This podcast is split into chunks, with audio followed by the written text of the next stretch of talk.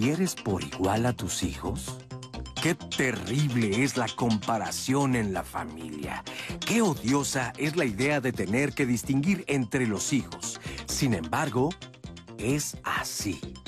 ¿Por qué parece que no se quiere a los hijos por igual?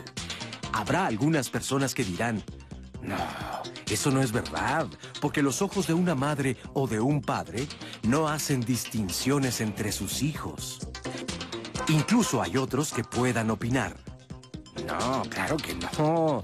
A los hijos se les quiere a todos de la misma manera. Pero ¿por qué cuesta tanto aceptar que estas ideas pueden hacer daño tanto a los padres como a las madres? Como personas, como seres humanos, somos sensibles y experimentamos emociones. Y cada hijo, nos guste o no, llega a nuestra vida en circunstancias particulares. Entonces, las preguntas son, ¿por qué los queremos de forma distinta? ¿Qué es lo que estamos haciendo como padres o madres para que nuestros hijos e hijas se den cuenta de ello? ¿Qué podemos hacer para arreglar la situación? Quédate con nosotros porque vamos a desmitificar que el amor se deba experimentar por igual en todos los hijos. ¿Qué tal? Buenos días. Qué placer estar hoy contigo aquí en este tu programa Diálogos en Confianza. Ya lo viste, hoy un tema que nos da mucho, mucho sobre qué pensar. ¿Por qué no quiero a mis hijos por igual? Y ahorita en los primeros minutos del programa, ponte a pensar, mamá, papá, ¿quiero a mis hijos por igual? Hay uno que es mi favorito o por el que tengo preferencia. Tal vez siempre digo que no, pero dentro de mí siento que sí.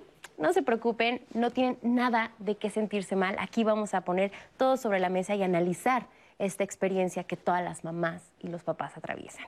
Como siempre, me da mucho gusto recibir a nuestros compañeros intérpretes de lengua de señas mexicana.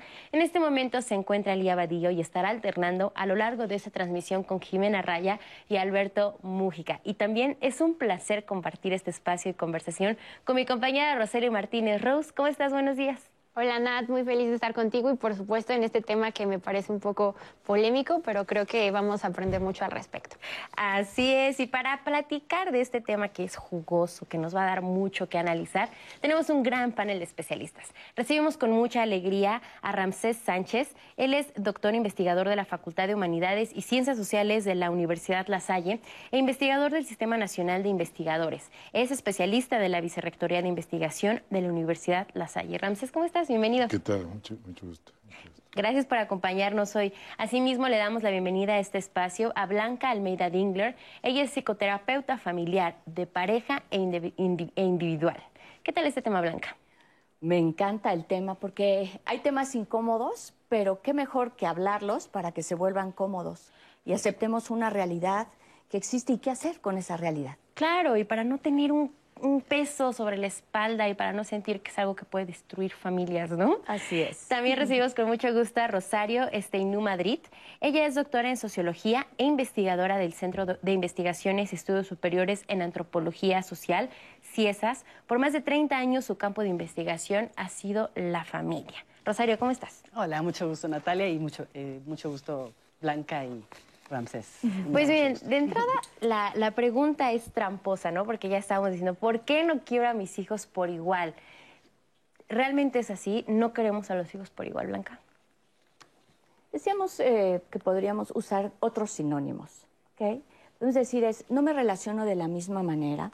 Si tomamos en cuenta que los papás somos seres humanos y como seres humanos pues tenemos ciertas emociones. Muchas veces estamos ¿cómo te diré? Como que hay paradigmas o cosas que nos encasillan dentro de una sociedad que no se pueden mencionar. Y este es un tema que no se puede mencionar. Es decir, si nosotros decimos yo no quiero a mis hijos por igual, ¿no? O me relaciono de una forma diferente, pareciera que es un tema tabú. ¿Por qué? Porque la sociedad nos dicta que todos que tenemos que quererlos o relacionarnos de la misma manera sin tomar en cuenta la personalidad tanto de los padres como de los hijos. Y es que en un primer momento pensar o aceptar y decir, pues sí, la verdad es que sí, ya me di cuenta que quiero diferente a mis hijos, nos puede hacer incluso sentir como, ay, qué mal padre o qué mala mamá soy o, o lo voy a dañar o cómo es posible que que dentro de las expectativas que se tienen para mi paternidad y maternidad, yo pueda decir que prefiero a uno de mis hijos, ¿no? Entonces estamos hablando que no se trata de la cantidad de amor que tenemos hacia los hijos, porque al final de cuentas pues queremos lo mejor para todos, pero estamos hablando tal vez de con quién tengo más afinidad. Sí, yo fíjate que creo también, como, decía Blanca, que es, e, e, e, es, como dos, dos mensajes distintos. Por, siglos nos han educado a todos, a la mayoría, que eh, con esta idea judio-cristiana de que la familia debe ser unida, debe ser todos nos queremos igual, todos, o sea, para, para guardar armonía. Hay una visión como de la armonía donde no hay diferencias. Entonces, armonía es igual a homogeneidad, y, o que todos somos iguales. Y, y es una manera diferente cuando uno ve que pues todos somos diferentes. O sea, todos, todos somos, tenemos características distintas, no solamente psicológicas, sino también sociales. Hay gente que es eh, educada o criada en, cierto ambiente cultural eh, que es distinto a otro mundo este, y a, otras reglas sociales, a otras valoraciones que hay de lo que es bueno, de lo que es malo. Entonces, cuando vemos a los hijos y vemos toda la vida nos dicen, tú tienes que querer a tus hijos por igual. No hay diferencias, pero todos sentimos que nos quieren y que hay diferencias. El problema es no aceptar las diferencias y cómo manejamos esas diferencias. Claro, yo recuerdo que hace algunos años, bueno, de repente cuando estaba chiquita yo le preguntaba a mi abuelita, ay ya, ¿qué entre nos? ¿A quién de mis tías quieres más? ¿A mi mamá o a mis tías? Y ella siempre me decía, a ver hija, estira tu manita. Me dice, yo tengo tres hijas. Me dice, si tú me preguntas qué dedo de la mano prefiero que me corten, todos me van a doler igual. Aunque todos mis dedos son diferentes, pero no hay uno que me vaya a doler menos que el otro. Y no hay uno que yo diga, si me quedo sin este dedo, pues no pasa nada. Dice, pues así son mis hijas, las tres son diferentes. Y, al, al, reconocer estas diferencias, podemos verlos más allá de que es mi hijo, es mi hija, lo veo como persona. Las personas somos diferentes y por ende tenemos necesidades diferentes, tenemos personalidades diferentes y de ahí podríamos decir que la consecuencia natural es que la forma de relacionarnos y por ende pues la afinidad y el trato va a ser diferente con nuestros hijos. Sí, eh, yo creo que eh, estamos frente a un tema que, incluso refleja gran parte de la condición humana, ¿no? Y que, que tiene que ver con que, y perdonen si la palabra va a ser un poco obscura, pero estamos condenados a elegir. Y cuando elegimos, dejamos de elegir otras posibilidades que pudieran, pudieran verse en el momento de la elección, digamos, afectadas. Lo que no implicaría que la elección sea una elección hecha para, digamos, una sola persona a la que dedicamos todo nuestro esfuerzo, a la que dedicamos toda nuestra atención. Pero en el momento de la elección estamos desatendiendo otras cosas. ¿Por qué estamos condenados a elegir? Porque eh, tenemos, somos seres finitos que tienen tiempo para dedicar a cosas. Eh, con frecuencia tomamos la decisión de, en este caso, eh, atender cierta parte de la familia, algún hijo, eh, algún otro hijo, etc. Quiero decir que estamos condenados a elegir porque creo que es de alguna manera arriesgado señalar que por el hecho de que tengamos afinidad con una persona o con un hijo, estamos desplazando o queriendo menos a otro, etcétera, ¿no? Por eso digo, estamos condenados a elegir y no hay que ver en esa condición eh, una afectación directa al no elegido en algún instante, en algún momento. ¿no? Eh, bueno, si, si, se va a decir más tarde, eh, yo creo que, y estoy muy de acuerdo con el comentario de hace un momento, en el que hemos cualificado casi simbólicamente a la familia bajo términos religiosos que hoy posiblemente ya no funcionan de la misma manera. Y creo que habría que ver cómo habitar esos espacios eh, contemporáneos en los que nos hemos convertido en un signo que, que pretende una perfección casi creada por eh, medios eh, virtuales. O sea, el éxito de, los, de, los, de, las redes sociales no es algo baladí y que creo que también estamos construyendo una idea de familia que tiene que ver con esa imagen perfecta que hemos construido a partir de la caída de ciertas instituciones. Si pudiéramos hablar, ¿no? Que amar, o sea, si los papás dijéramos, bueno, yo amo a mis hijos porque me he dado la tarea de darle a cada uno lo que necesita. Y entonces en ese amor es, dado, si yo conozco a cada uno, habrá, por ejemplo, aquel que es más extrovertido y se va con los amigos. no necesito, como bien decías tú, invertir tiempo en buscarle amigos o que esté conmigo porque no quiere estar conmigo. ¿Qué pasa cuando tengo un hijo introvertido y la seguridad la brinda la madre? Y yo lo sé. Entonces digo, voy a invertir este tiempo, si tengo que elegir, en aquel que me está pidiendo crecer o me está pidiendo que yo le dé esa seguridad que no necesita el otro. Entonces, amamos si vemos también esas diferencias. no es como que, y digo, habrá cosas que sean iguales, hacemos un menú de, de, comida, pues todos sopa de fideo, ¿no? Ahí no es, y ahí sí no decimos, es que a mí no me gusta, decimos, ahí sí todo es parejo. Entonces, hay ciertas cosas dentro de la familia donde es todo por igual, ¿no? Si les voy a comprar ropa, pues les compro a todos, digamos, ¿no? O, todo, cómo, cómo se va a distribuir, quién duerme con quién, que a veces ahí sí se hacen diferencias. ¿Cuántas veces hay el hijo mayor, se le da una recámara y luego vienen los otros y se les da la otra, o a la mujer, o cómo se distribuye? Y sí hay a veces diferencias también eh, por la sociedad en la que estamos todavía hoy en día, ¿no? Se privilegia al primogénito. Claro. Ajá. Y podemos decir, el primogénito, el hombre, ¿no? Ajá, exacto, ¿no? El hombre. Y de todas maneras, el primogénito siempre va a tener un lugar, porque el primogénito o la primogénita es quien te hace padres. Entonces, antes de ellos, pues tú eras individuo, pareja, y de pronto te ponen en una situación y eso causa un impacto.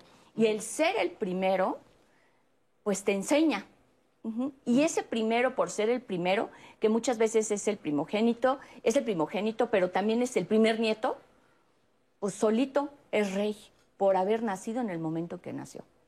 Claro, y aquí también se mete otro tema que también en este caso son los tiempos de la maternidad y los tiempos de la paternidad. O sea, evidentemente con tu primogénito no vas a ser la misma mamá ni el mismo papá que serás con tu último hijo, porque probablemente con tu último hijo pues ya tienes más herramientas de crianza, ya aprendiste y tal vez, no lo sabemos, ustedes nos dirán, eso podría incluso influir en la afinidad, en la relación que estableces con cada uno de ellos. Mencionábamos este tema del género, cómo también permea en este tipo de relaciones entre padres, entre madres. A veces, por ejemplo, se le privilegia al hombre, pero también a veces se le protege más a la mujer por estar inmersos en una sociedad que tiene diferentes factores que a las mujeres nos ponen en una situación de mucha más vulnerabilidad.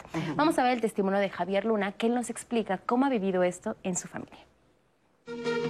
Mi esposa falleció hace siete años. Actualmente pues estamos conviviendo mi hija aquí en mi departamento y mi hija yo ya está comprando uno este, por aquí mismo. Cuando empezaron a entrar a la adolescencia, yo sí procuraba cuidar más a mi hija. Procurábamos llevarla a las fiestas, ir por ella. Es medio complicado y pesado, pero preferíamos hacer eso a tener este, algún problema con respecto a la convivencia con los amigos y las amigas.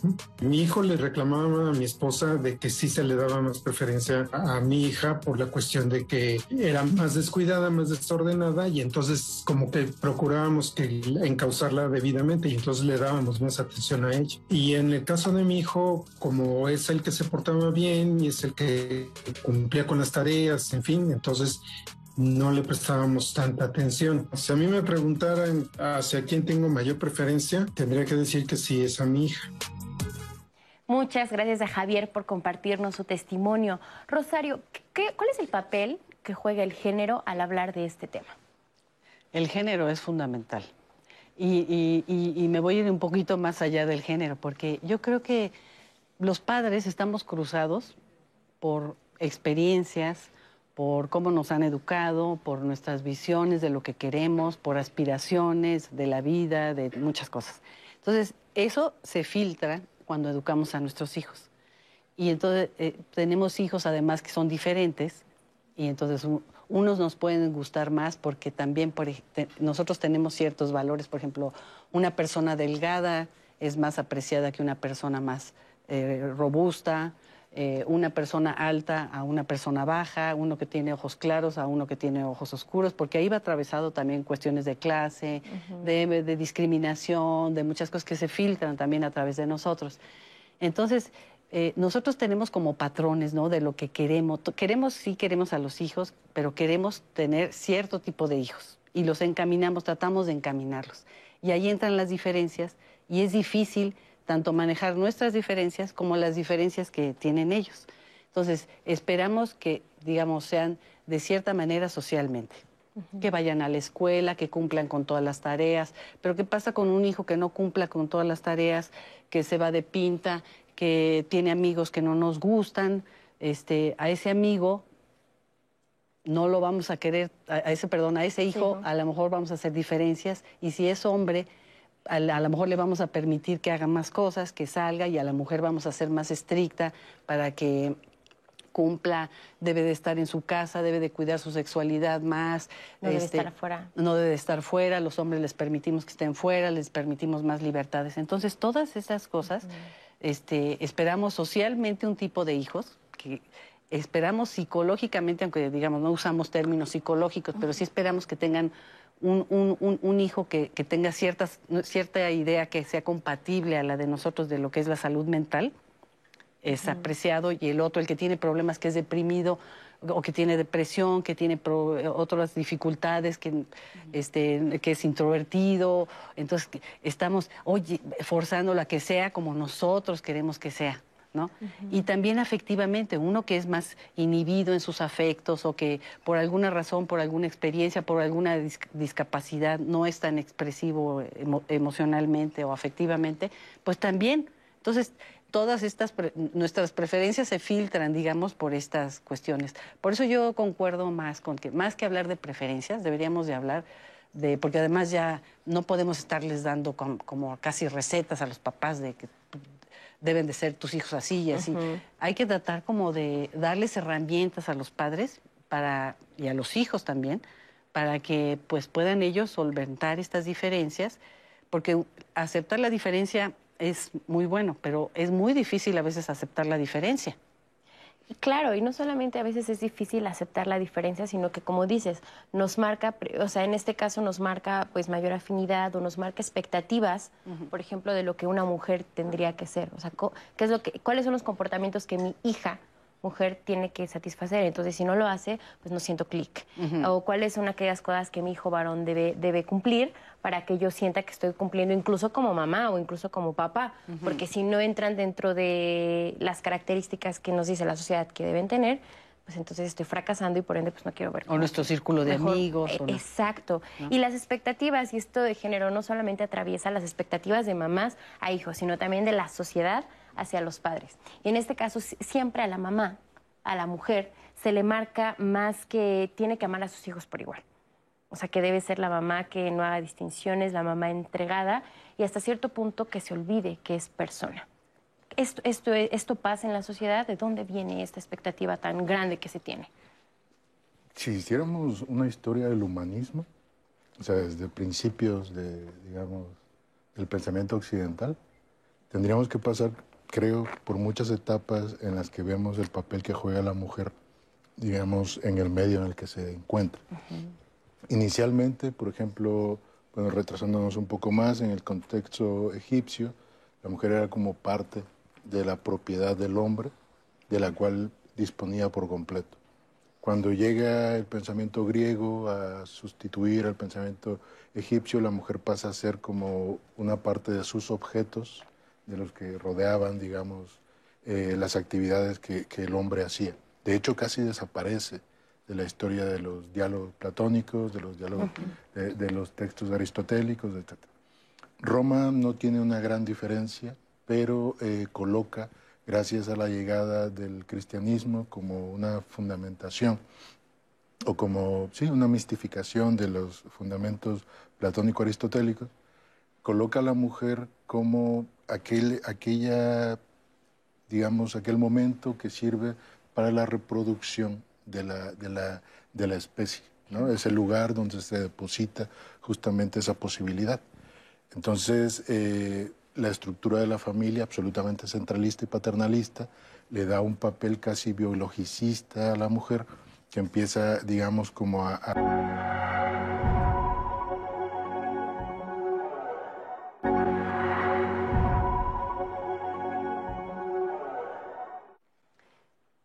De regreso en Diálogos en Confianza y en nuestro tema de saber vivir. Hay metas, hay objetivos a corto, a mediano y a largo plazo, pero esos que son a largo plazo a veces suelen ser los más difíciles porque o los podemos ocupar como brújula o se vuelven una carga.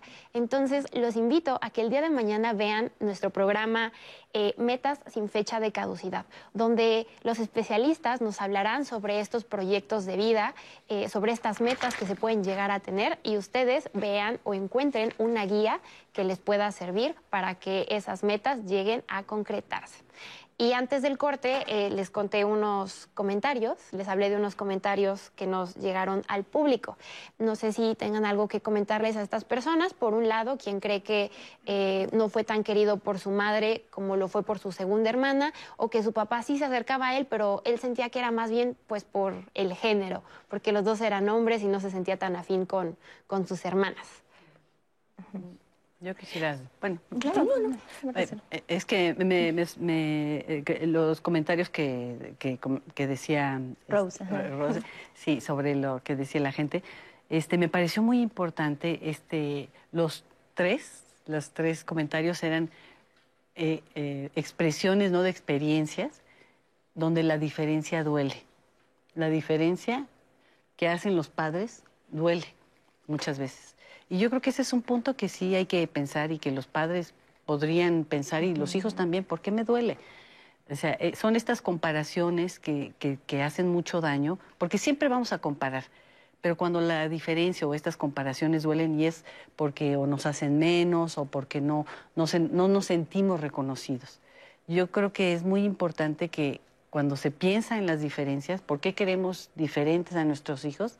Pues tratar de ver si, es una, si estamos reconociendo esa diferencia positivamente o, o- o estamos nada más viendo no es como yo quiero que sea. Que por eso yo decía hace rato toda esta cosa. Y es, ah, perdón. No, no, no. Y es como lo mencionábamos antes de ir al corte, o sea, una vez que me doy cuenta que sí, que efectivamente tengo una mayor afinidad con uno de mis hijos, esto no debería ser una justificación para que los tratemos de una manera diferenciada, pero que ya genere este tipo de, de rivalidades, este tipo de dolor, o, o que nos genere pues incluso una huella que carguen hasta su etapa adulta, por ejemplo.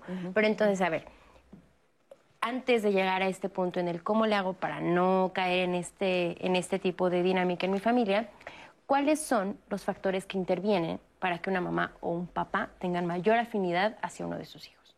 ¿Cuáles pueden ser estos factores que intervienen?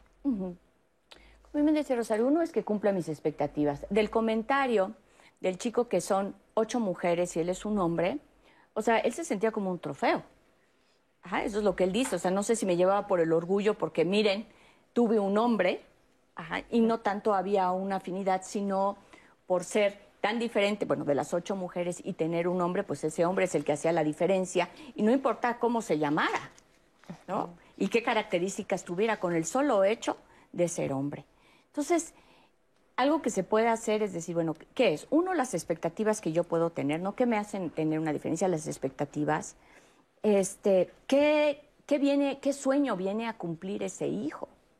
¿Ok? Muchas veces los papás o la mamá quería hacer algo y el hijo tiene esa habilidad. O el hijo se convierte, ¿no? El típico, yo quería ser doctor y mi hijo es doctor. Entonces, claro, todo lo que yo soy o lo que quise ser se plasma en el otro. Entonces tengo una admiración, o sea, se me cae la baba. ¿Cuántas veces dicen? Es que cuando viene Fernando se te cae la baba. Y cuando llego yo es como... Entonces puede ser como esas expectativas que tengo y es importante pues conocerlas, conocer qué me está pasando ujú, y, y, entiendo que tiene que haber como una, un reconocimiento interno, conocerme yo como persona para ver por qué estoy proyectando esto. Es un trabajo arduo, ¿no? Es un trabajo. Primero es darme cuenta, por qué hago diferencia. Y si en esta diferencia también habría que ver si es favoritismo. Porque el favoritismo es a ti te doy, a ti, o sea, y a los otros no les doy. Y ese duele mucho más, porque es muy marcado. Una cosa es que digan es que tú eres el favorito y otra cosa es que lo seas y que los papás te traten como, te traten como el favorito, donde efectivamente se hace una diferenciación muy marcada por la atención y los privilegios que se le da a uno. A veces hay, pues quien tiene que estudiar, ¿no? Si solo podemos pagar una carrera, eres tú. Ajá. Ustedes no y entonces ahí sí es muy marcado y empieza a haber una gran rivalidad entre los hermanos, odios. ¿Por qué? Porque, y, bueno, y el que es el favorito, bueno, se siente muy bien, pero tampoco es el responsable de ese favoritismo. También, ¿qué pasa cuando uno de los hijos brilla y los otros no? Entonces, en este momento es muy pertinente preguntaros hasta qué punto los papás y las mamás son conscientes o, marcan esta predilección de manera consciente y voluntaria? ¿O es algo que solo sucede? Bueno, hace un momento preguntabas que si había factores externos ¿no? que pudieran influir justamente en este siguiente paso, ¿no? que podría ser esta elección, dices, casi inconsciente ¿no? de, uno sobre los demás. Eh, yo tuve la oportunidad con un equipo bastante interesante y, amplio de empezar a trabajar con familias cuando empezó la pandemia y empezamos a ver que en México hubiese, y en muchos países de Latinoamérica hubo un incremento importante de intentos de suicidio por parte de chicos, eh, de, adolescentes eh, que también estaban como en problemas eh, familiares que empezaron a, tener más tiempo con sus padres dentro de casa, con sus hermanos, etcétera, justamente por la, por la, por la, idea esta de, el encierro y la crisis del COVID. Eh, nos llamaba muchísimo la atención por qué esos elementos no habían pasado antes y qué podría de alguna manera eh, abrir para el futuro, eh, sobre todo a nivel de lo que llamaba usted hace un momento, salud mental, eh, la manera en la que enfrentamos crisis, etcétera, etcétera. El equipo era, ocupaba casi todas las ciencias eh, actuales y llegamos a la conclusión de que uno de los factores fundamentales para poder ayudar a la familia contemporánea tiene que ver con que hemos olvidado durante mucho tiempo en las universidades y en las escuelas a enseñar a los jóvenes a que en algún momento de la vida vamos a fracasar. En algún momento de la vida habrán cosas que nos rebasen y que no tendremos respuesta inmediata para poder eh, enfrentarlas, etc. Eh, desafortunadamente se nos enseña que tener éxito es tener las respuestas inmediatas, controlar las situaciones. Eh, de alguna manera buscar sentido y buscar, buscar unilateralmente una respuesta a lo que nos pasa. Y eso no es así. Eh, la, la, pandemia nos ha enseñado que hay cosas que nos llegarán en la vida, no las esperamos y no hay inmediata respuesta. ¿Con qué hemos dado eh, respuesta a las crisis que nos visitan en la vida? Con conceptos casi psicoanalíticos. Y eso creo que es un peligro no porque el psicoanálisis sea un error, sino porque los conceptos psicoanalíticos generalmente están destinados a un sentido negativo de nosotros mismos. Que yo no, yo no haya sido elegido directamente no significa necesariamente que deba sufrir. Y si sufro, no significa necesariamente que haya una especie como de destrucción del sentido de mi vida. No, no, determina, en efecto. que yo sea el no favorito de mi familia. Hay tanta realidad para el bien como para el mal que hay que aceptarlos a los dos en su propia profundidad. Lo que nos pase debe ayudarnos justamente a enseñarnos algo de nosotros mismos, pero parece que no estamos destinados o no queremos sufrir porque no lo soportamos. Y yo creo que ese es un grave problema Claro. de la educación actual. Vamos a ver el testimonio de Mónica que justamente nos cuenta la experiencia que ella como mamá vivió al tener muy claro quién era el hijo al que ella prefería, lo que ocasionó y cómo sus hijos se transformaron a raíz de esto. Vamos a verlo. Tengo 51 años, tengo a mi esposo y tengo dos hijos. Tengo un hijo que es el mayor, que tiene 24 años, se llama Alejandro. Tengo eh, mi hijo que tiene 21 años y se llama Román Yael. Bueno, a mí la gente me dice que, que no es verdad que se quieren a los hijos por igual, puesto que yo dicen que, que consiento más al mayor, que porque pues era el consentido, que porque pues en ocasiones este traté de darle todo a él en su momento. Mi hijo mayor Alejandro, la verdad este pues yo siento que le hice mucho daño al quererlo un poquito más, un poquito más, este puesto que es más caprichoso, es más berrinchudo, este, siempre estamos peleando porque a lo mejor hay la diferencia de que pues la verdad él quiere todo y la verdad en ocasiones hasta pues me trata de humillar como mamá. En ocasiones se me ha dicho que hasta pues ignorante soy, ¿no? Que no sé nada. Que en ocasiones me ha llegado a decir que soy hasta una verdulera, que porque nada más le grito y, y X situaciones. Siendo que pues a lo mejor el menor que yo siento que lo crié un poquito más a distancia mía, pues he encontrado un, mejor apoyo.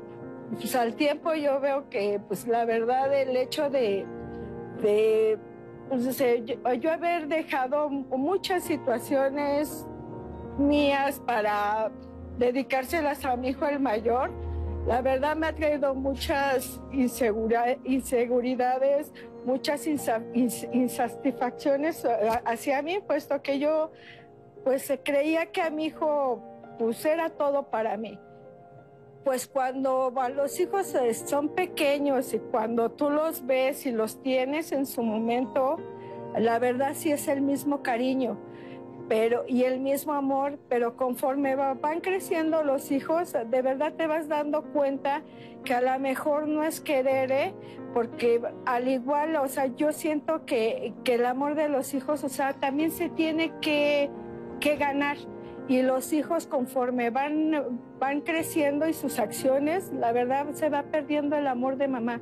Y vas empezando a distinguir y decir, híjole, ¿qué hice? ¿Qué monstruo hice de hijo? Puesto que a este yo que le di todo mi amor, todo, te ha causado lágrimas, te ha causado este, pues, que te enfermes, ¿no? Por decir, yo, mi hijo el mayor, con todas, con todas sus actitudes, me ha estresado, o sea, pues, he tenido pues, subidas de presión donde él me enferma, realmente me enferma y el día de hoy te puedo decir, los hijos a una edad ya no se quieren igual.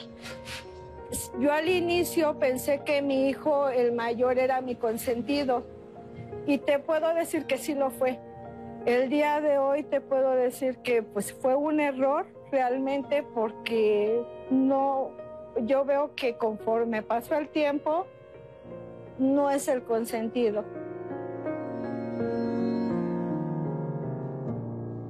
Muchas gracias a Mónica por compartirnos su experiencia de vida, lo que ha experimentado con sus hijos. En este caso, pues ella nos dice en qué desembocó el marcar esta preferencia. Incluso ella nos dice, bueno, en algún momento pues ya no, ya no reconozco al hijo que crié, es un hijo que incluso pues ya la violenta, o sea, que ha llegado incluso a ofenderla. Y ella nos menciona, eh, los hijos también tendrían que ganarse el amor de los padres. Y nos remite mucho esta idea del amor incondicional, de que no importa lo que pase, la- el amor de una madre o de un padre o un hijo es incondicional. ¿Qué tan cierto es esto? O sea, en realidad en algún momento los hijos también nos ganamos el amor de nuestros padres.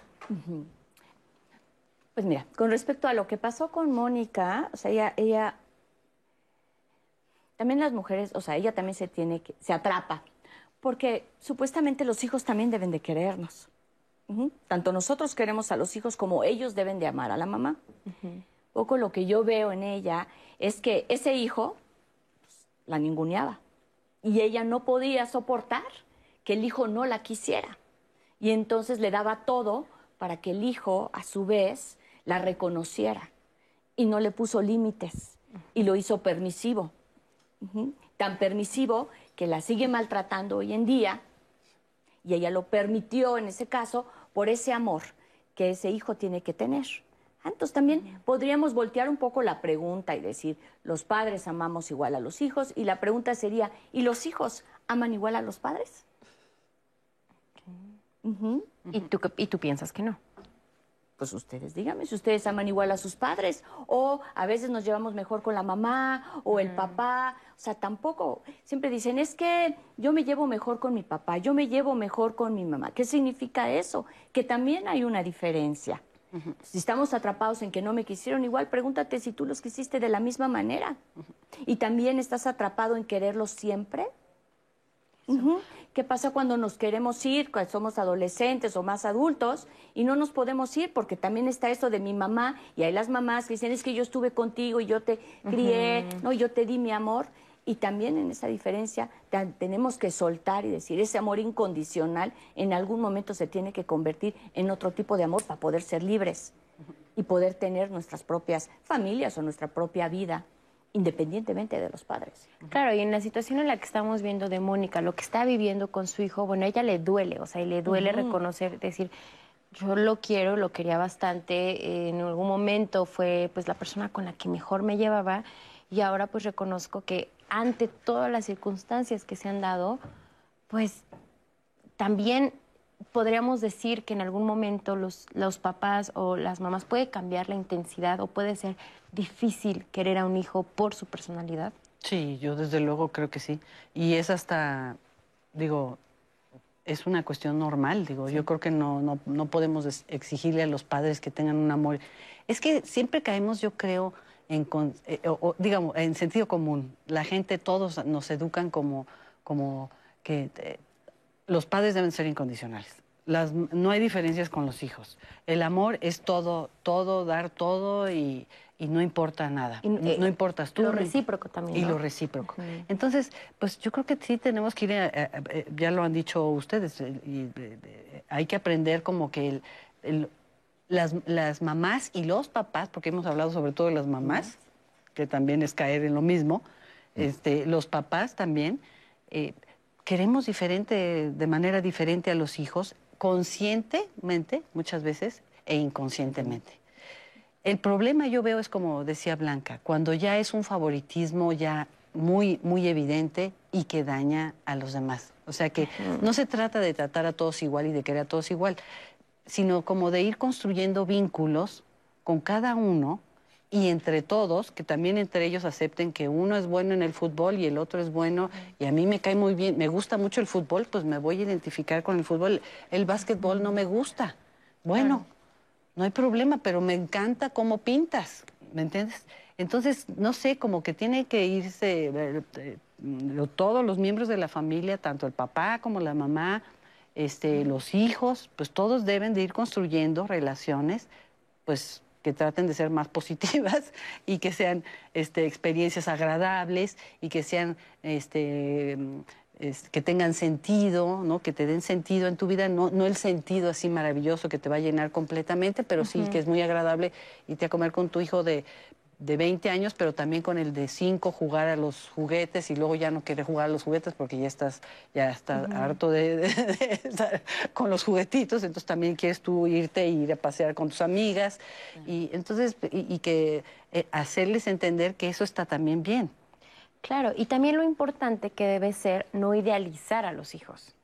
O sea, o no porque sea con el que más me identifico, con el que cumple mis expectativas o con el que más destaca, el que tiene más habilidades, bueno, entonces lo idealizo y lo pongo en un pedestal que lejos incluso de ayudarle, al momento en el que este tipo, este tipo de personas que crecen en un entorno donde todo se les da, incluso se les perdonan más cosas o se pasan por alto ciertas actitudes, cuando salen a, a- a convivir en sociedad, ahí es cuando se dan de topes porque se dan cuenta que pues no son los favoritos de todos. Y hablando de perdonar ciertas actitudes, Nat, nos llegó un testimonio que nos, nos cuenta este chico. eh, que él siente que pues sus papás lo quieren más a él que a su hermana mayor y probablemente la hermana piensa lo mismo eh, por cómo los tratan que su hermana siempre fue como un poco más problemática y siempre la han tratado como de controlar más, pero que a ella le exigen pues que ayude más en la casa, que se involucre, que ayude a limpiar, a diferencia de él, que no, no le exigen eso, no le dicen nada, dice que pues él tampoco ni lava ni limpia y que él abiertamente se los ha dicho, yo no lo voy a hacer, y entonces que ahí se abre como una diferencia de, por un lado, a ella le piden mucho, a él no le piden nada y no hace nada, y que entonces ahí ellos dos encuentran esto de a ella la quieren menos y a mí me quieren más. ¿Qué opinamos de esto? O sea, hoy en día todavía está esta diferencia de género. Es difícil para la mujer, lo digo así, porque pues la mujer va, estudia, se va a la universidad, viene con tal, y luego llega a casa y le dicen, pues tú tienes que atender a tu hermano, tú tienes que limpiar, tú tienes que lavar, tú tienes que tal. Y la vuelven a encasillar en un rol que ella tampoco ya no quiere, ¿sí? Entonces, en esta diferencia, o sea, lo que está pasando ahí, él como hombre no le exigen cosas de la casa y ella como mujer tiene que saber cosas de la casa y tenemos una gran diferencia de género. Entonces, la mujer es la que atiende y el hombre es el que puede salir y es y es libre. Algo que también es importante, eh, hablando un poco de la mujer, y es que hablamos, sí, como dicen tú, a la mamá, supuestamente la mamá es la que hace el hogar, y desafortunadamente muchas veces la mamá es la que se queda, ¿no? Aquí siempre damos por sentado que la mamá siempre está. Y luego hablamos del papá, que a veces es, pues parece opcional, a veces el papá está, a veces no está, unos se quedan, otros se van, pero se da por sentado que la mamá siempre está, ¿no? O que la mamá se queda. Pero también la mamá si la hablamos como mujer, como persona, no puede vivir a través de los hijos. Y ahí es cuando si cumples o no mis expectativas, porque la mujer no tiene una vida propia. Entonces vive a través de ellos. Sí. Y cuando suceden situaciones como la que vimos, en la que sientes el rechazo de tus hijos, se te cae el mundo porque dijiste, híjola, o sea, puse todo mi esfuerzo, todo mi sudor, todo, o sea, de verdad. Di mi vida. Di mi vida y no siento que esté siendo retribuida y me siento rechazada, qué difícil puede ser sanar y trabajar ese tipo de situaciones, ¿no? Que probablemente si te hubieras puesto como persona antes que como mamá, probablemente vivir un rechazo de parte de tus hijos no sería una experiencia tan devastadora. Por supuesto, por supuesto. Yo creo que eh, creo que es clarísimo que cuando creamos justamente una idealización de algo, de alguien, eh, estamos abriendo un camino que va directo al fracaso. Eh, ¿Por qué? Eh, porque es como si quisiésemos tener modelos que vamos a intentar seguir constantemente, pero que de alguna manera sabemos que no se van a realizar, ¿no? Pero estamos buscando, digamos, como llenar esa falta, sea yo, sea la persona con la que entro, digamos, en esta casi como epopeya de la vida, ¿no? nos vamos a un viaje en el que nunca habíamos estado, que nos encontramos retos que de alguna manera van a marcar el viaje de retorno o el viaje hacia un lugar todavía más desconocido. y eso es un hijo. Eh, llega en un momento determinado, no estoy hablando cuestiones de planeación, etcétera, etcétera, sino llega a darnos una lección que jamás habíamos tenido y es convertirse en padres tampoco nos podemos permitir estar, tratar una vida que evidentemente tendrá un futuro que va a ser sin mí, eh, tratar una vida ah, bajo la estela del ensayo y el error. Pero tampoco hay una planificación que pueda decirnos cómo responder a cada pregunta. Entonces, ¿qué hacer? Tengo la sensación que necesitamos eh, un concepto de amor suficientemente duro, suficientemente fuerte, para responder a este perspectivismo. Eh, pues el amor no consiste en darlo todo a una sola persona, en entregar la vida a una sola persona, eh, o decir que solo vivo para una sola persona. ¿En qué consiste el amor? Yo diría que el amor consiste en estar dispuesto a darle mi tiempo a otro y que ese tiempo que le puedo dar, de alguna manera eh, decirle, te doy un viaje sin retorno, que es mi vida, es el tiempo que te comparto, ¿sí? pero también eh, ver que esos pequeños instantes pueden hacerte mejor o peor persona. Y ahí hay una, una estela de decisión que me parece que es muy importante. El amor es dar el tiempo a alguien que puede o no recibirlo, pero también hacer el esfuerzo de convertirlo en una mejor persona para que el día que yo falte sepa que hubo una huella ¿no? que ha quedado en él, en ella, y que de alguna manera podamos convertir lo que fuimos en una línea de, de acción en el que diga, ¿qué haría mi padre en esta situación? ¿Qué haría mi madre en esta situación? ¿Sí? ¿Qué pensaría de mí si yo tomase esta decisión? Si voy hacia este camino, si voy hacia este otro. Creo que ese es el amor y esa es la responsabilidad y, eso, y se trata justamente de pequeños instantes, porque yo creo que los grandes metarrelatos, los grandes discursos han muerto, estamos envueltos en relaciones eh, un Dinámicas. poco dinámicas, que es ins- no instantáneas, pero sí aconteciales, digamos, tenemos acontecimientos y creo que es allí donde tenemos que debatir el amor. En la familia no debe quedar. Sí, yo quisiera agregar. replantear después. muchas cosas, Sí. claro. Yo quisiera, este, yo creo que todo esto que dicen es muy importante y, y me gustaría agregar una, una cuestión más porque casi eh, hemos discutido más como de uno a uno, ¿no? De padre a hijo, madre a hijo, este, madre e hija, lo que sea. Pero, pero si, si uno piensa, pues, ¿por qué la familia es tan importante? La familia es una institución que es con todos los peros, con todo lo que se diga, las familias, pues en todo caso, si no se quiere usar el término de familia en singular, las familias son, sí son valoradas en todo el mundo por los hijos. Incluso cuando se, de- cuando se independizan los hijos, los hijos quieren ma- seguir manteniendo con los papás, relación con los papás. Entonces, son relaciones que, que son de por vida, ¿no? Que, que duran. Entonces, una de las funciones de las familias es también, yo creo que es un espacio donde aprenden a cómo establecer, cómo construir relaciones. Entonces, si hablamos nada más de que si yo estoy favoreciendo a uno y estoy favoreciendo... No, ¿cómo es todo el entramado de relaciones ahí? La- eh, es muy duro el, el- el, eh, Testimonio de lo- Mónica. testimonio de Mónica, porque ella ve que se- eh, dio todo, pero no- a lo mejor no sé si consciente o inco- parte consciente, parte inconsciente, le hizo mucho daño también a su otro hijo y, y a ella misma y al otro hijo. Y, y no, y no aprendieron a como a construir una relación entre ellos que fuera, digamos, no quiero utilizar el término de sano, pero, pero sí, digamos, algo más Propositivo. más propositivo, que incluyera. Claro, claro. Permíteme unos segundos, vamos a una pausa y seguimos platicando de este tema. Sí.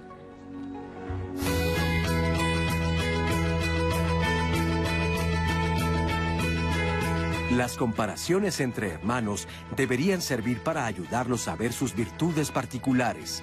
No fomentes la competencia entre ellos.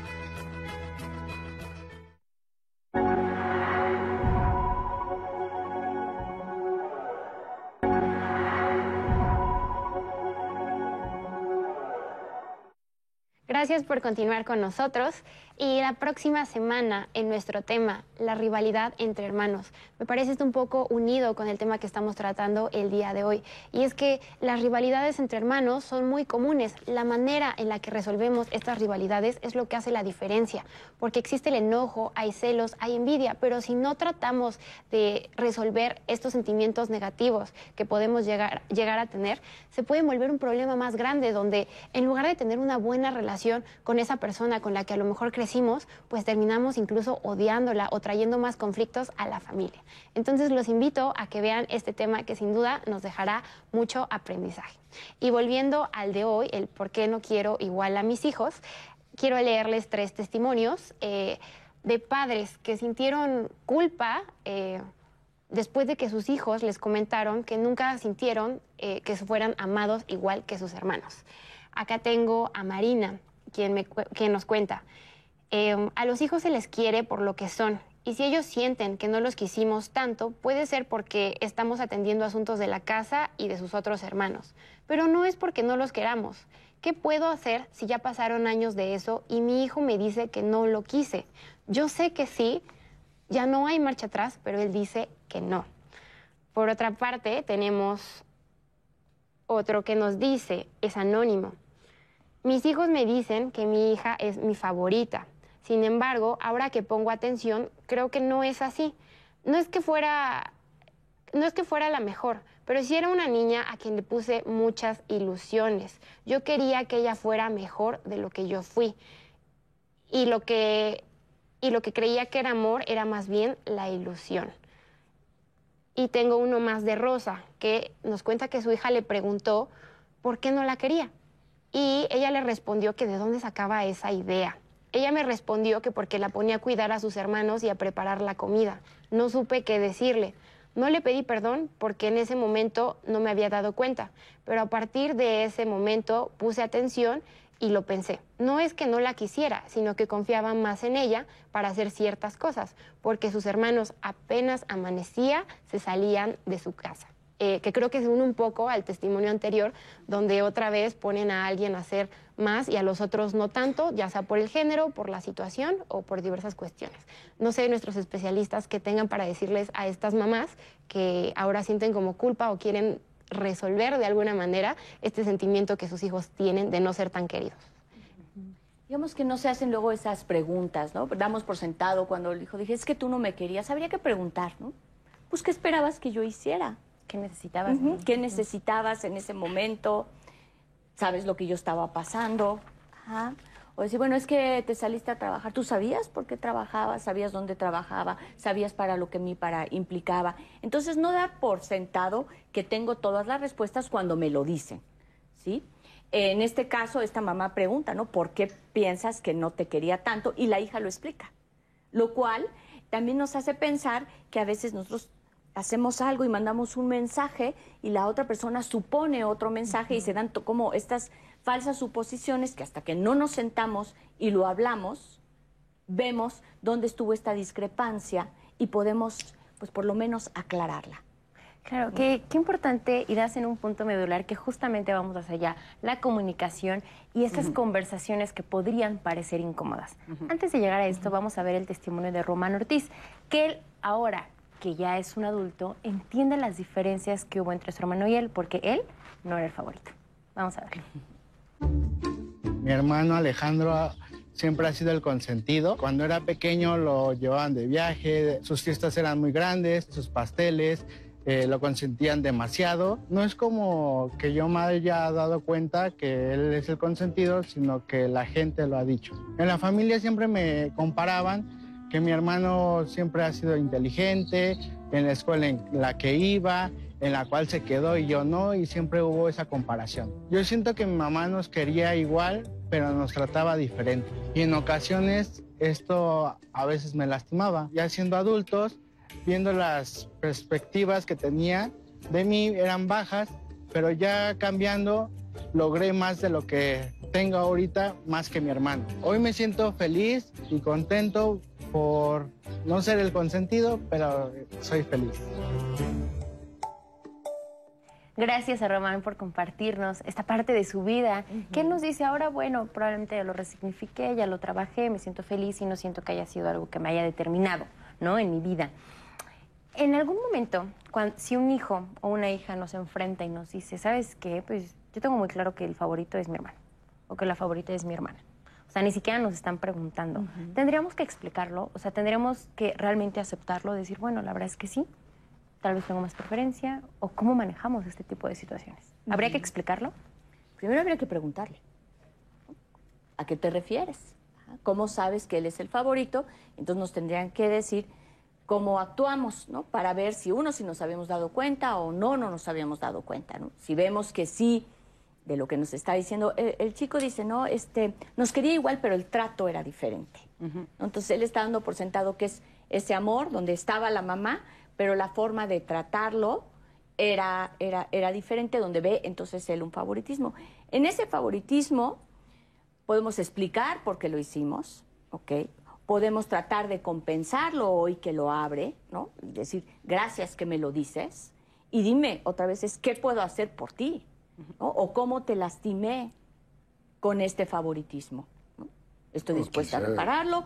Puede ser, ¿no? Si, si, eso. Habrá gente que diga que no, que no quiera abrir esta conversación.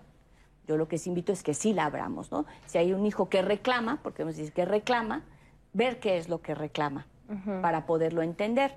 Otros dicen, no, bueno, pues las cosas son así, ¿no? Y cada quien se calla, que también puede ser, donde los hijos son callados y este tipo de temas no se pueden hablar. Sí, yo creo que, que, bueno, habría que castigar menos, la- hacer juicios menos negativos respecto de, de esta situación, ¿no? Eh, Ortega y Gasset decía algo que creo que viene eh, a colación especialmente por el, por el testimonio que, que hemos visto. O sea, claro, eh, no hay una oposición natural entre el padre y los hijos. Hay que considerar que cada uno pertenece a una generación que le es extraña al otro. El hijo no pensará que el padre ya pasó por su experiencia, porque el hijo piensa que su, su experiencia es única y posiblemente lo sea. El padre está hablando desde una experiencia que ya está absolutamente fuera de la experiencia de los hijos. De tal manera que son dos perspectivas, no, solo, no, no que son opuestas, sino que son diacrónicas. Cada quien está viviendo un tiempo distinto, sí, la- el mismo presente, pero en tiempos absolutamente distintos. Eso no necesariamente tiene que ser malo. ¿no? Es verdad que en el diálogo podemos encontrar mucho más vías para la empatía que para la disputa, y eso es verdad. Y creo que eh, habría que pensar que eh, la pregunta es no qué daño me hiciste, sino por qué estoy recibiendo tus acciones como si me fuesen dañinas. Que eso es transformar eh, lo que posiblemente puede victimizar a alguien en hacerlo responsable de que las cosas sucedan en el entramado que se llama familia, ¿no? ¿Por qué? Yo creo que no tiene solución, no tiene solución una vía de interacción humana si las dos, los dos polos se hacen víctimas, eh, se piensan que son las que reciben el mayor dolor y además justifican sus actos respecto de lo que ellos piensan que es lo que va a decir por qué se hicieron estas acciones y no otras. Yo creo que no hay manera de solucionar un problema cuando nosotros somos los propios jueces de nuestras acciones, sino habría que verlo justamente en la relación para con el otro y saber que evidentemente eh, la manera en la que yo confronte esa interacción, esa intersubjetividad, esa empatía, eso hay, hay mucho más esperanzas de que algo salga mejor a poner culpas en otros o tratar de justificar lo que ya he hecho. Pero digamos que la pregunta se hace. ¿no? sí, Eh, yo- eh, La realidad es que la pregunta se hace, ¿no? Y los, y los hijos reclaman. Una vía de salida, ¿no? dado que sí se da, o sea que no tendría que ser, pero sí se da, es decir, bueno, hubo este favoritismo, pero hablemos de lo que sí, de lo que sí obtuviste, Ajá. de cómo el haber estado en esta familia a ti te ha hecho como un ser humano. ¿no? ¿Qué de las cosas que, que yo te enseñé, hoy tú te llevas?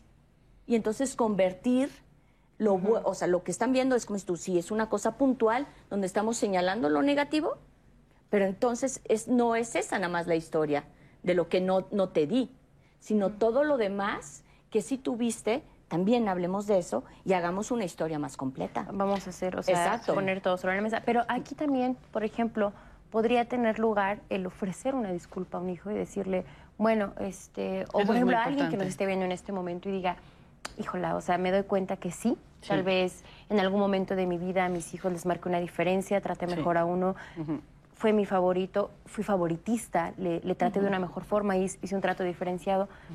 Cabe decir, los lamento. o Yo sea, creo que sí. Es, es una disculpa, es reparador. Repara, así como se usa en otras áreas, ¿no? Sí. Este, la reparación del daño y todo. Repara, sí repara el daño. Porque los hijos lo que ven ahí es un reconocimiento de que se equivocaron los papás, de que, de que está reconociendo su dolor, ven muchas cosas. Pero yo quería también comentar, porque el- el- los testimonios son muy, son, son, nos están diciendo cosas importantes, ¿no? Una, una es este, sobre los cuidados, toda esta idea de los cuidados y de las tradiciones, ¿no? Aquí en México hemos tenido una tradición muy fuerte en la familia, todo esto que se habla ¿no? del patriarcado y además toda esta idea del- de la residencia patrivirilocal, que se iban, cuando se casan, se iban a vivir en la casa de, del novio, este, o sea, porque como eran lugares, digamos, eh, rurales, pues entonces se quedaban con la propiedad del grande, heredaba todo, los demás tenían que trabajar la tierra. sí. Todo eso, digamos, era funcional para, digo, con viéndolo con distancia, yo, yo soy muy crítica, pero sí se puede entender que bueno, así operaba. Pero culturalmente se ha heredado mucho de eso, incluso en, áreas urbanas. O sea, lo vemos con estas preferencias que hay de lo que marcaban hace rato, ¿no? De que uno estudia los hombres, las mujeres, lo que comentaba, en casa. Son muy exigentes con las mujeres en unas cosas, en otras cosas con los hombres son más permisivos. Con los hombres pueden ser más duros, incluso con el castigo físico, porque sí sucede y con las mujeres no tanto porque hay que protegerlas. Entonces todo eso eh, habla un poco como de los cuidados ¿no? que se dan y que, y que digamos cada padre y cada generación tiene una idea muy particular de cómo eh, este, educar a los hijos y cómo tratarlos. Entonces, este, cuando se reclaman, muchas veces los hijos ya tienen otras ideas también, ¿no? Como ahora, ahora estamos expuestos a una cantidad de mensajes de tipos de familias, la diversidad sexual, este, orientaciones sexuales, mil, mil temas. Hay más información. Hay mucha información, hay muchos tipos de experiencias que ahora se, se ven, por lo menos no sé si se aceptan, pero se ven.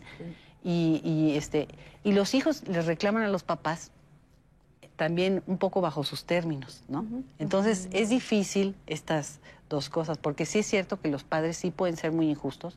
También se vale, como tú comentabas hace rato, Blanca, y comentaban también este, Ramsés, que pues cuando no si uno ha recibido de los padres que los han maltratado, que los han hecho menos, que muchas experiencias negativas, pues también los hijos obviamente no solo realmente reclaman, sino que dicen, pues me retiro, ¿no? O me retiro un rato.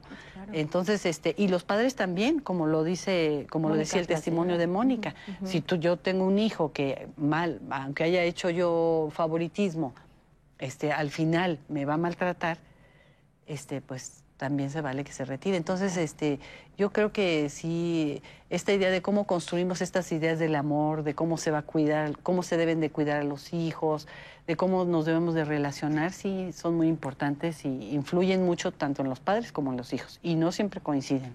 Así es, Rosa. ¿Qué nos han dicho en las redes, Rose? Eh, Erika Navarro nos dice, Nat, creo que nos hace mucho daño a las mamás creer que vamos a querer a los hijos de la misma forma. En mi caso, era una vocecita que me decía, ¿y por qué no abrazas igual a tu otro hijo? ¿O por qué no le cantas las mismas canciones? Eso me hacía sentir mal.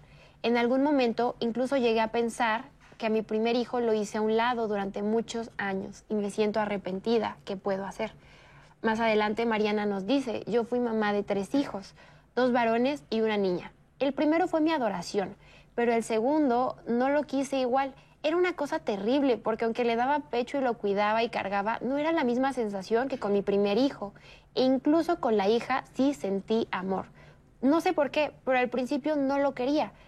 No es que lo odiara o que lo aborreciera, pero me parecía ajeno a mí. Poco a poco comencé a verlo y entendí que él no tenía la culpa de nada. En ese tiempo no se sabía mucho sobre la depresión como ahora también muy importante considerar eh, este factor y nos lleva a que también hay factores externos, por ejemplo, desde el embarazo, previos al nacimiento, que sí pueden marcar la relación que tenemos con un hijo. Lo ponemos sobre la mesa. Eh, por ejemplo, mamás que no deseaban mm. serlo y que aceptan a raíz de la presión social o a raíz del deseo de la pareja por querer procrear un hijo, mujeres, digamos, lo que son víctimas de una violación, por ejemplo. O sea, este tipo de embarazos, este tipo de maternidades, de por sí ya son complicadas, porque en un primer momento no nacen de un deseo de la mamá. Ay, ¿cómo trabajas este tipo de situaciones? Porque ahí evidentemente la culpa está a tope, porque dicen, ¿qué pasa si no siento esta relación con mi hijo y que probablemente cuando venga un segundo hijo que tal vez yo planeé, que yo sí quise y voy a hacer un trato súper diferenciado porque cada que veo a mi primer hijo me recuerda a ese evento o me recuerda que cuando fui hasta cierto punto forzada a ser madre yo no quería y tuve que dejar, por ejemplo, de trabajar o X factores. O sea, ¿cómo manejamos este tipo de maternidades?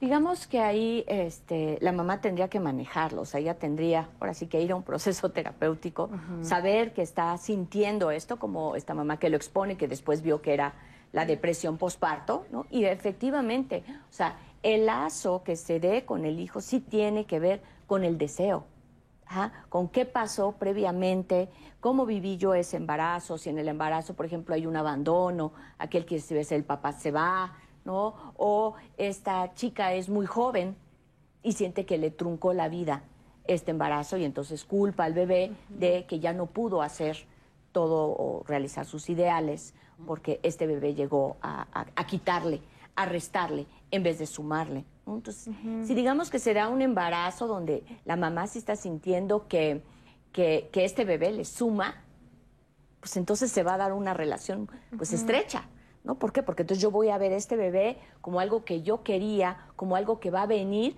a darme más en mi vida. Entonces sí es muy importante la historia de la mamá.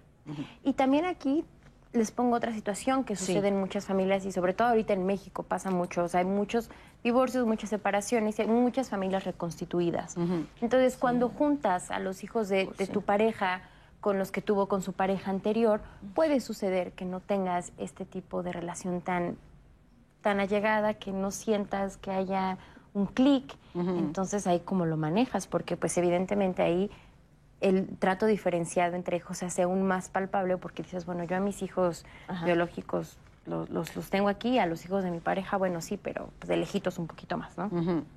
Yo creo que eso, digo, y además se vale, digo, pues, yo creo que un error es, tra- es tratar de sustituir al padre biológico claro. con, el, con el padre sustituto, digamos. No le quiero decir padrastro porque es una palabra Sí. fea, pero, o sea, como muy- con muchas connotaciones peyorativas. claro, sí. Pero, este, digo, se- se- si se da una buena convivencia, ¿no? Y, digo, no tiene, no, no, no, no tiene tampoco ni que. Yo creo que entre ellos tienen que definir y hablar qué tan cercano o no tan cercano va a ser. Porque además lleva tiempo, ¿no? Lleva tiempo la aceptación. Las relaciones también entre los hijos son diferentes, con los hombres, con las mujeres. Si no hay rivalidad, eh, por ejemplo, si está toda esta cosa del fantasma que está ahí, el- del ex, ¿no? Que está ahí, o, o la familia psicológica que todos traemos cuando se rompe, ¿no? De, lo- en los hijos, ¿no? Que quieren otra vez, buscan la, que, que se reúnan los padres y que se vuelva a restituir el núcleo, que es, digo, es un proceso natural. Entonces, todo, con todas esas cosas hay que tener cuidado, porque si, este, si se forzan, pues entonces van, van a ser diferencias muy, muy negativas, marcadas, muy ¿no? marcadas y negativas, ¿no? No, no. Entonces, Claro. Yo creo igual bastante complejo, ¿no, Nat? Por ejemplo, Carmen nos cuenta, hablando de estos segundos matrimonios, eh, que su mamá no dejó dudas de que quería más a los hijos de su segundo matrimonio. Ella piensa que tal vez fue porque le recorda- ellos le recordaban a su papá, quien pues les dio una muy mala vida. Dice que su padrastro fue amable con todos ellos, pero no sintió que los amara igual que a sus hijos de verdad. Ahora me viene a la mente también una situación que puede pasar en muchas familias, porque va de la mano con esto que nos lees, Rose. Por ejemplo, muchas eh, mujeres o muchos padres que tienen un primer matrimonio, tienen al hijo, se separan. Tienen un segundo matrimonio y de ese segundo matrimonio tienen un hijo. Aquí puede, ha- hay muchas familias en las que ocurre que se hace esta distinción incluso a propósito. Que al hijo del primer matrimonio incluso se le manda a vivir con los abuelos o con las abuelas porque no entra dentro de esta nueva dinámica de algo que sí va a funcionar, porque voy a empezar de nuevo y ese borrón y cuenta nueva implica que dejo atrás a mi hijo que me recuerda el fracaso, que me recuerda la traición, que me recuerda el abandono. ¿Qué tan importante es que también lo- los papás, las mamás se den cuenta de que este tipo de situaciones pueden ser muy dañinas porque es una distinción sumamente marcada y a propósito? Sí, por supuesto. Y sí es darse cuenta y ver como qué ideas nos atrapan, porque esta mamá está pensando que borrón y cuenta nueva es sin el hijo. Cuando el borrón y cuenta nueva no existe, digamos, ¿no? Es como cómo continúo yo la vida incluyendo a ese hijo. Y de las familias reconstituidas también tenemos esta premisa de que si son los hijos de mi pareja los tengo que querer igual, no, no, pues no, pues no es así, no es así.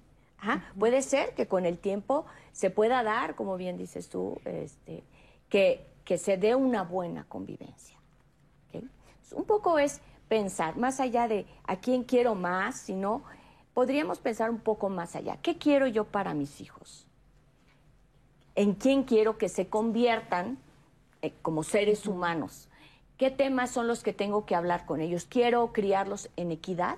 Porque hemos estado hablando de género y cómo hay una gran diferencia. Entonces, decir, ¿yo qué quiero? Si tengo hombres y mujeres, ¿quiero equidad para todos? Ajá. Quiero que sean personas de bien. ¿Qué les tengo que enseñar para que sean, y irnos un poco también a eso los valores. No es si te quiero más o menos, sino qué te enseño para que estés preparado para irte y enseñarles a todos, eso sí, lo mismo. Y ahí podríamos tener una, pues, una homogeneidad. Claro, ya hablamos de cuáles son esos factores, cuáles son esas situaciones en las que se puede dar este trato diferenciado con los hijos, pero para todas las mamás, los papás que nos están viendo y que en este momento están criando niñas, niños, adolescentes, ¿cuáles son estas herramientas, cuáles son estas dinámicas que pueden establecer en sus familias para que justamente una vez aceptado que sí, queremos a los hijos en cantidad por igual, pero en trato hay más afinidad con uno, tienen necesidades diferentes, ¿cómo lo puedo hacer de una manera que no afecte a nadie? ¿Cómo lo puedo hacer de la manera más sana posible? Y justamente tenemos el testimonio, la pregunta de una mamá, Natalie Ramírez, que nos cuenta cómo está haciendo la dinámica de su familia y una pregunta muy puntual. Vamos a verla. Yo tengo tres hijas. La primera tiene 20 años, la siguiente 15 y mi bebé tiene 14 años. Yo mis tres niñas las quiero por igual, son mi vida, son mi motor, pero sí tengo mucho más afinidad con mi hija mayor. No deberíamos tener un favorito, pero pues en el corazón de las mamás a veces es complicado. Yo eh, soy la cuarta de seis y no, no era la favorita. Cada quien tiene derecho a tener un favorito en cualquier ámbito familia, trabajo y quiero hacérselos entender de una manera sana a mis hijos para que se lleven muy bien. Muchas gracias a Natalie por compartirnos esta experiencia. Ella nos dice, bueno, yo tengo a mis hijas, a todas las quiero mucho, pero tengo muy claro que tengo más afinidad con mi hija mayor. Mi hija tiene 20 años, las segundas son menores de 16, 14, 15, nos estaba compartiendo. Entonces, ¿cómo puedo manejar esta situación? O sea, ya lo tengo muy claro. ¿Cómo lo pongo sobre la mesa para que no afecte la dinámica? Porque estamos hablando de adolescentes, o sea, el adolescente tiene la herramienta para poder aceptar este tipo de verdades, porque estamos hablando de época, una etapa de la vida en la que estamos transitando por muchos cambios, por incluso una conformación de tu identidad, una conformación de tus valores. Entonces, este tipo de situaciones, ¿cómo lo puede manejar una mamá para que a mí no me marque un distanciamiento con mis hermanos, ni tampoco me cause inseguridad, ni baja autoestima. Vamos a platicar sobre esto, lo dejamos sobre la mesa regresando de esta pausa.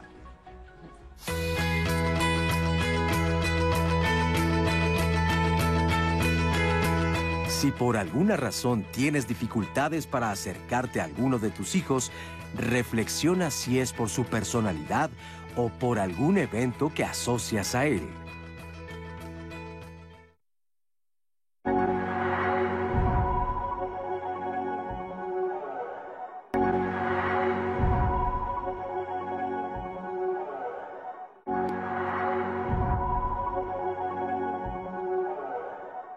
Los papás somos seres humanos y como seres humanos pues tenemos ciertas emociones. Que hay paradigmas o cosas que nos encasillan dentro de una sociedad que no se pueden mencionar.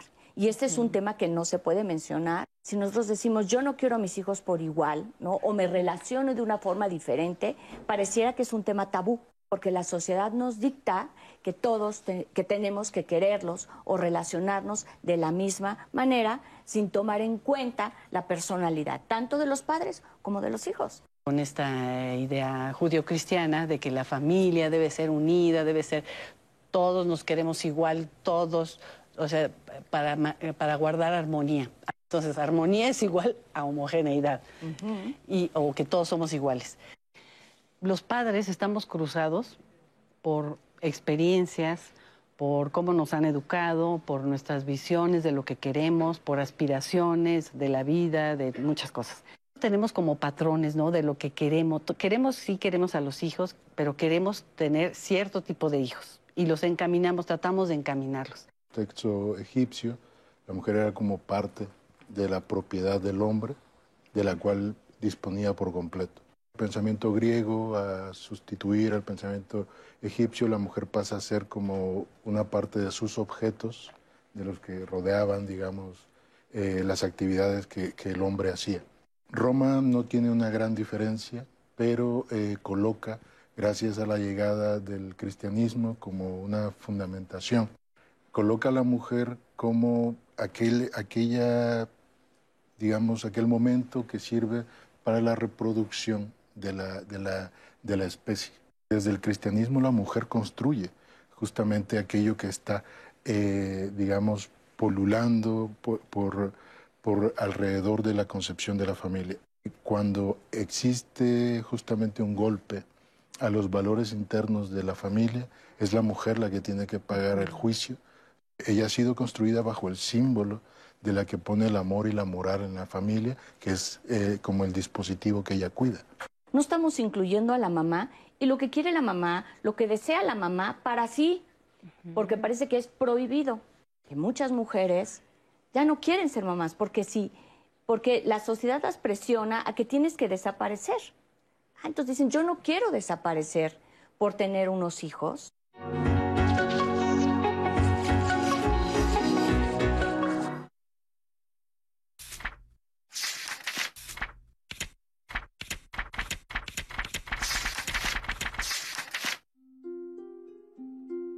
Según la Organización Mundial de la Salud, la epidemia del tabaquismo es una de las mayores amenazas para la salud pública que ha tenido que afrontar el mundo.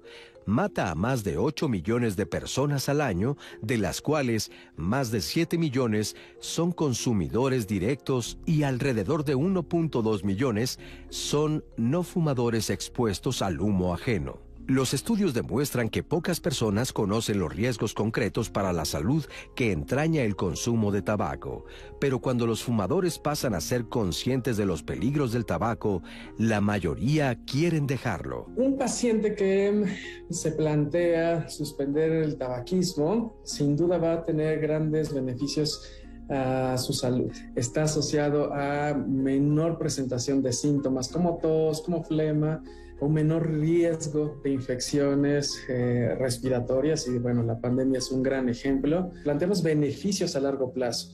Un paciente que deja de fumar disminuye el riesgo de morir por enfermedades cardiovasculares, que es el principal factor de riesgo asociado actualmente. Sin duda, disminuye el riesgo de morir por un evento como muerte súbita, un evento de enfermedad vascular cerebrovascular eh, disminuye el riesgo de padecer cáncer o alguna enfermedad pulmonar como puede ser EPOC o enfisema.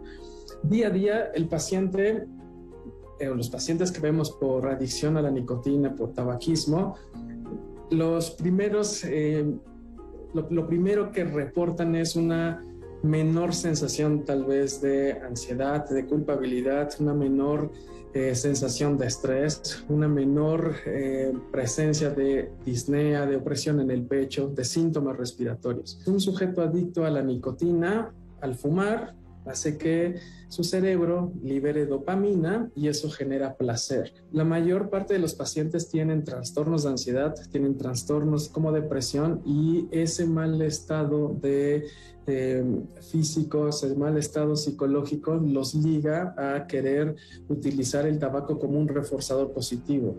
El Día Mundial sin Tabaco se conmemora en todo el mundo el 31 de mayo de cada año con la creación de mensajes concretos relacionados con el control de tabaco. La campaña mundial del Día Mundial sin Tabaco de 2022 gira en torno al tema el tabaco, una amenaza para nuestro medio ambiente. La campaña tiene por objetivo sensibilizar al público sobre el impacto ambiental que tiene el tabaco, desde su cultivo y producción hasta su distribución, sin olvidar los residuos tóxicos como las colillas de los cigarros. No hay mejor fecha que el día de hoy, que se celebra el Día Mundial sin Tabaco, para concientizar a la población acerca de los riesgos a la salud que se tiene con la nicotina.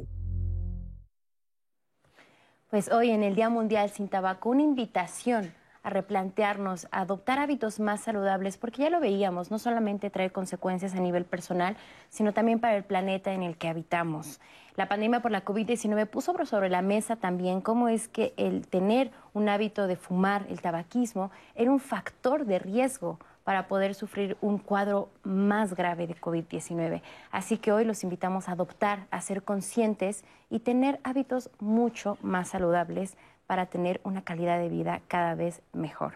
Así que eso lo dejamos, es el mensaje hoy que dejamos sobre la mesa. Y continuando con nuestro tema de hoy, ¿por qué no quiero a mis hijos por igual? Antes del corte veíamos el testimonio de Natalie. Ella nos puso ya su, su experiencia de vida sobre la mesa, nos pide un consejo. Y Rose, me parece que en redes también tenemos dos este, testimonios muy Sí, similares. Justamente, Adriana nos cuenta que son tres hermanos, que su mamá siempre les dijo que los tres eran igual de importantes para ella, eh, pero que a ella le tocó ver como el hermano del medio, pues como que lo querían más. Dice que la mamá siempre dijo que él era más parecido en ella, tanto como por su carácter como por su tono de piel, y que pues eso tiraba un poco por la borda lo que la mamá les decía de que los tres eran igual para, para ella. Y por otro lado, Eduardo nos dijo, creo que los únicos que aman a sus crías de la misma forma son los animales. Los seres humanos somos bien complejos y a veces ponemos muchas barreras para querer a las personas aunque sean nuestros niños. En el caso de los hijos, aunque nos duela decirlo, nos acercamos al que se parece más a nosotros. Y ya simplemente un poco con el engaño o esto que nos dicen los papás de los quiero igual, Marcia nos cuenta, está chistoso porque mi mamá siempre nos ha dicho que nos quiere igual a mí y a mi hermano. Eh, una vez le dijo primero a mi, hijo, a mi hermano, perdón, tú eres mi hijo favorito. Y después, cuando ella y yo estábamos solas, me dijo, te quiero más que a tu hermano. O sea, nos dice lo que queremos escuchar. ¿Qué opinamos sobre esto? Qué abusada la mamá. Porque entonces voy a decir, a mí siempre me dijo que era el favorito y a mí también siempre me dijo que era el favorito. En el caso de- del testimonio de, de Natalie, Natalie, ¿verdad? Se- Sí. Ella ya está aceptando que hay un, favoritismo, ¿no? Y sería ideal que lo pudiera cambiar. ¿ok? En vez de decir, bueno, ya, ya es así y que todos se aguanten, por ponerlo de una manera, que pudiera cambiarlo. Cuando nosotros tenemos adolescentes, ¿qué podemos hacer? Como para darle a cada quien lo que espera de nosotros dentro de nuestras posibilidades. ¿Qué pasaría, como una herramienta, si se sentaran a la mesa y dijéramos, bueno, vamos a describir la personalidad de cada uno de nosotros? ¿no? Entonces, si tengo tres hijos, unos describen la personalidad del primero, así, y describimos. Y después preguntamos, bueno, ¿y qué crees que necesita, no sé, Pablo de mí? Y que los demás contesten.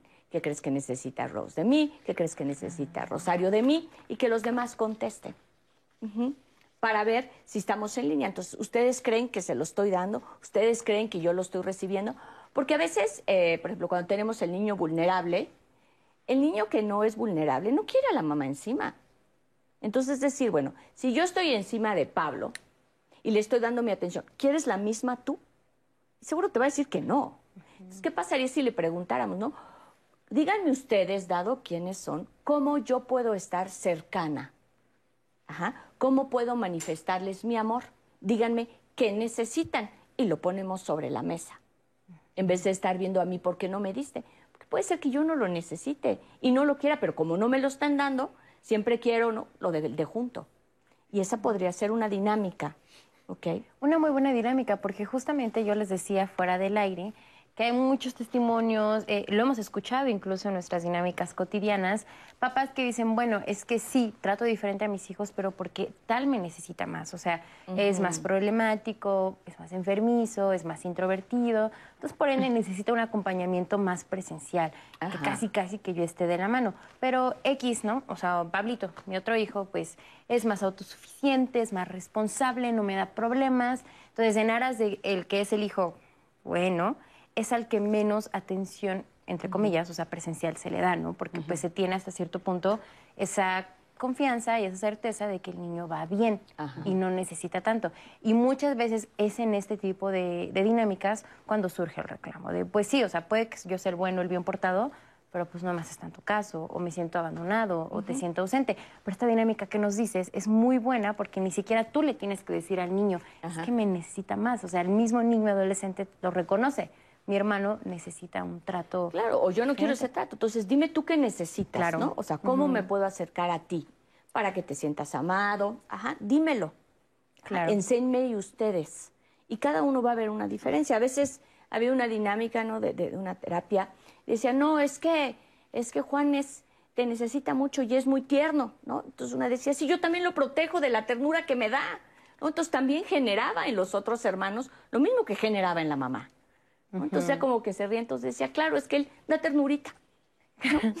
sí. Ahora, hay muchas familias en las que los hijos son muy demandantes de atención y sobre todo en edades tempranas. Niños que quieren todo el amor de mamá, todo el amor de papá, toda la atención. ¿Qué tan importante es que desde esta etapa temprana del ser humano se empiecen a establecer límites, se empiecen a autogestionar eh, emociones como los celos, por ejemplo? O sea, ¿qué importancia tiene ya cuando uno llega a la sociedad el que desde chiquito, desde mis relaciones primarias, que son mis papás, mi, papá y mi mamá, se me establezcan estos límites? Porque hasta cierto punto podríamos decir, que tú dime, ¿qué tanto es de la naturaleza humana esta sensación de quiero todo para mí, mm. quiero toda la atención, quiero todo el amor? Sí, hace un momento estaba pensando, después del análisis de los testimonios, que eh, me da la impresión que tendemos a hacer asociaciones entre conceptos que no necesariamente están relacionados. Porque eh, atender no significa dejar de querer, eh, tampoco preferir, tampoco tener a uno sobre los demás, etcétera, etcétera. Son conceptos complejos que implican, desde mi punto de vista, diferentes estratos conceptuales y significativos. Es verdad que eh, si nosotros los atendemos desde la primera edad, eh, posiblemente podamos, voy a utilizar una palabra que creo que, es ad hoc y, pretendo no ser eh, nada abstracto, creo que es posible deconstruir ciertas resonancias que la propia moral cultural ha puesto tanto en nosotros como en nuestros hijos atendiendo justamente las asociaciones que tengan nuestros hijos desde chicos respecto de ciertas cosas. Por ejemplo, eh, yo tengo dos hijos. El más pequeño, eh, bueno, es, no sé si la ternurita, pero sí, es, eh, excesivo, bueno, es muy cariñoso. el, más, el más grande no lo es tanto, pero conviven perfectamente bien, ¿no? conviven entre ellos eh, eh, mucho, eh, están como muy, muy alineados a, pasarla bien entre ellos, etc.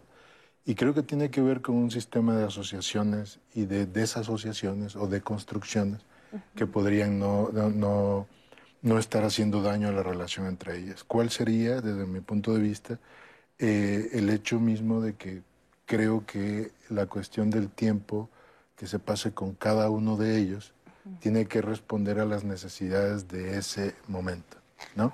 Ni a una planeación eh, general, porque me parece que sería abstractivo, ¿no? Homogenizante, como bien decían al principio, pero tampoco como a una cuestión de, esquematismos, etc.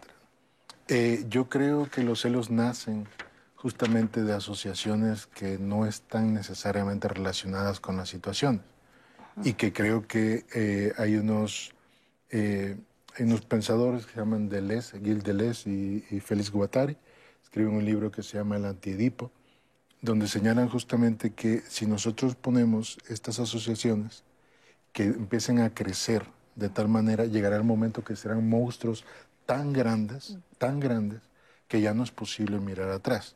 Pero si detectamos pronto dónde cortar el flujo de esas asociaciones que vendrían a señalar yo estoy haciendo esto o me he comportado con mis hermanos por esto. Esta asociación que llamamos justificación, etcétera, etcétera, en realidad pudo haberse cortado y se puede cortar desde el principio. Entonces, yo creo que tendríamos que atender dónde nuestros hijos asocian imágenes con significaciones que no necesariamente estén unidas y decir, hay que atender esto porque no necesariamente pasa por, este, por este tipo de situaciones. ¿no?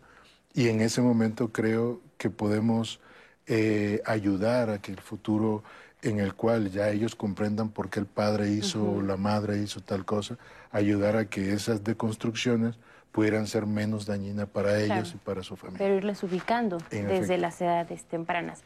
Vamos a ver esta información que nos comparte Marisa Escribano, donde nos habla justamente de un concepto que hemos mencionado a lo largo del programa, el amor, la idea que hemos construido sobre él y también porque en algún momento podemos querer de manera diferente a un hijo y a otro de otra manera. Vamos a verlo.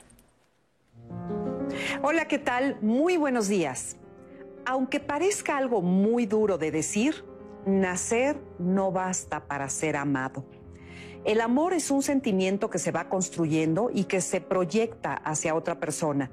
Muchas veces idealizamos el amor pensando que para que sea verdadero tiene que ser incondicional.